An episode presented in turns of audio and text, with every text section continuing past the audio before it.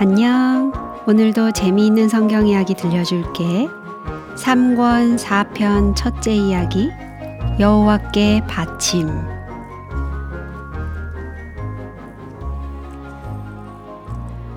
광야에서 지었던 성막은 그동안 예루살렘 북쪽 4km쯤 떨어진 실로에 있었어요.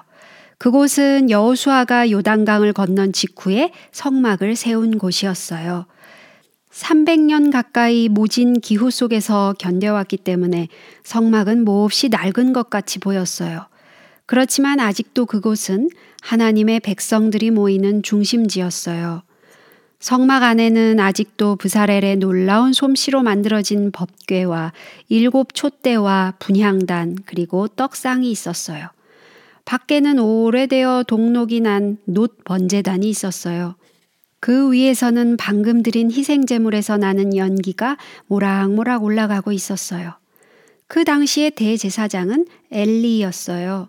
그는 맨 처음 대제사장 직분을 맡았던 아론과 엘르아살과는 전혀 다른 매우 약한 사람이었어요. 버릇없는 그의 두 아들 홈니와 비느아스는 온갖 나쁜 짓을 다 저지르고 다녔어요. 그들의 못된 행실 때문에 성막에 다녀가는 사람들은 점점 거룩한 곳에 대한 존경심을 잃게 되었어요. 여러분이 짐작하는 대로 하나님께서는 그 일을 매우 불쾌히 여기시고 다른 훌륭한 지도자를 찾기 시작하셨어요. 어느 날 엘리가 성막 문설주 곁 의자에 앉아 있을 때 이상한 행동을 하는 여자가 눈에 띄었어요. 그 여자는 얼굴을 찌푸리고 혼자 뭐라고 중얼거리는 것 같았어요. 엘리는 그 여자가 술에 취한 것이 틀림없다고 생각했어요. 성전 주위에서 그런 좋지 못한 행동을 하지 못하게 하려고 엘리는 그 여자에게 가서 크게 야단을 쳤어요. 그리고 술을 끊으라고 말했어요. 저는 술에 취한 것이 아닙니다. 그 여자는 말했어요. 너무나 슬픈 일이 있기 때문에 하나님께 제 마음을 털어놓고 있을 뿐입니다.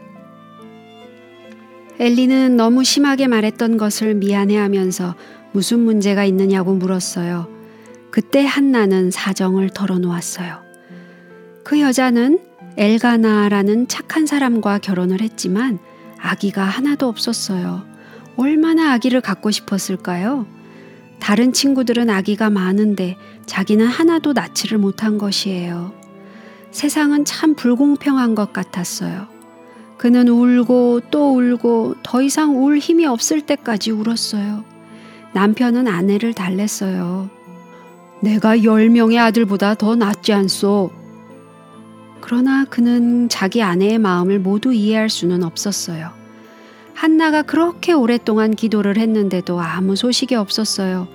그는 다시 한번 하나님께 아기를 달라고 간청하기 위하여 지금 성전에 온 것이었어요. 그는 마음을 다하여 기도하면서 만일 하나님께서 아기를 주신다면 그 아기를 여호와께 바치겠다고 말했어요. 엘리의 마음은 뜨거워졌어요. 그는 부드럽게 말했어요. 평안히 가라. 하나님께서 너의 기도를 들으셨도다. 한나는 눈물을 그쳤어요. 눈물로 얼룩진 그의 얼굴 위에 아름다운 미소가 퍼졌어요. 엘리의 말을 듣고 나서 그는 자기의 기도가 꼭 응답될 것이라고 믿었어요. 오랜만에 그는 기쁜 마음으로 집에 돌아갔어요. 하나님께서 한나의 기도를 응답하셨어요. 얼마 후에 그는 귀여운 사내 아이를 낳고 그 이름을 사무엘이라고 지었어요. 사무엘은 여호와께 구하였다라는 뜻이었어요. 한나는 그것이 맞는 이름인 것 같아서 자기의 귀여운 아들에게 그 이름을 붙이지 않을 수 없었어요. 바라고 바라던 아들을 낳았으니 한나의 마음이 얼마나 기뻤겠어요. 더구나 이 사랑스러운 아기가 기도의 응답으로 왔다는 생각을 하면 한나의 마음은 기쁘기만 했어요. 이번에는 엘가나만 실로의 성전으로 올라갔어요. 한나는 아기를 돌봐야 했기 때문에 집에 머물러 있었어요. 날이 가고 달이 갈수록 아기 옆에 있는 시간을 더욱 소중하게 느끼면서 한나는 사랑의 눈길로 아기를 바라보았어요. 왜냐하면 그는 하나님께 아기를 바치겠다고 한 약속을 잊지 않았기 때문이에요. 드디어 사무엘이 자라나서 혼자 뛰어다니게 되었을 때 그는 그를 엘리에게 데리고 갔어요. 늙은 엘리 제사장이 처음에 잘 알아보지 못하자 그는 말했어요. 나의 주여, 당신의 사심으로 맹세하나이다. 나는 여기서 나의 주 당신 곁에 서서 여호와께 기도하던 여자라. 그때 한나는 엄마의 치맛자락을 꼭 잡고 있는 어린 사무엘을 가리키며 말했어요. 이 아이를 위하여 내가 기도하였나이다. 그러므로 나는 그를 여호와께 드리되 그의 평생을 여호와께 드리나이다. 엘리는 너무 놀란 나머지 뒤로 주춤 물러섰어요. 그는 한나의 얼굴을 보는 순간 저렇게 온 정성을 다하여 하나님을 사랑하는 사람이 또 어디 있을까 하고 생각했어요. 그의 얼굴은 그의 아들들의 사나운 얼굴과는 너무나 달랐어요. 이스라엘 사람들이 이렇게 하나님을 사랑한다면, 그리고 이렇게 자녀들을 하나님께 바친다면 모든 것이 얼마나 달라지겠어요? 엘리 제사장은 경건한 마음으로 머리를 숙여 하나님께 경배했어요. 한나도 무릎을 꿇고 기도드렸어요.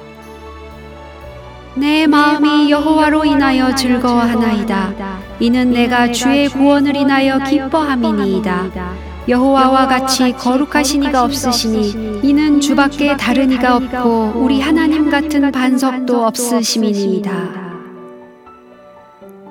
한나가 드린 기도는 전처럼 조용한 기도가 아니었어요.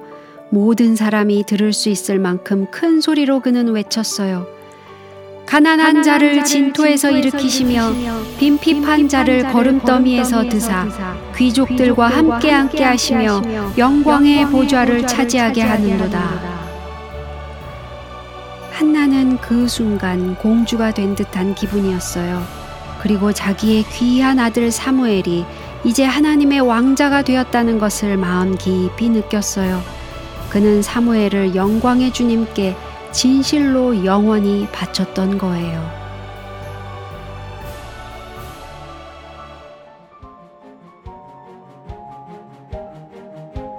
오늘 이야기는 여기까지야. 다음에 또 재미있는 성경 이야기 들려줄게.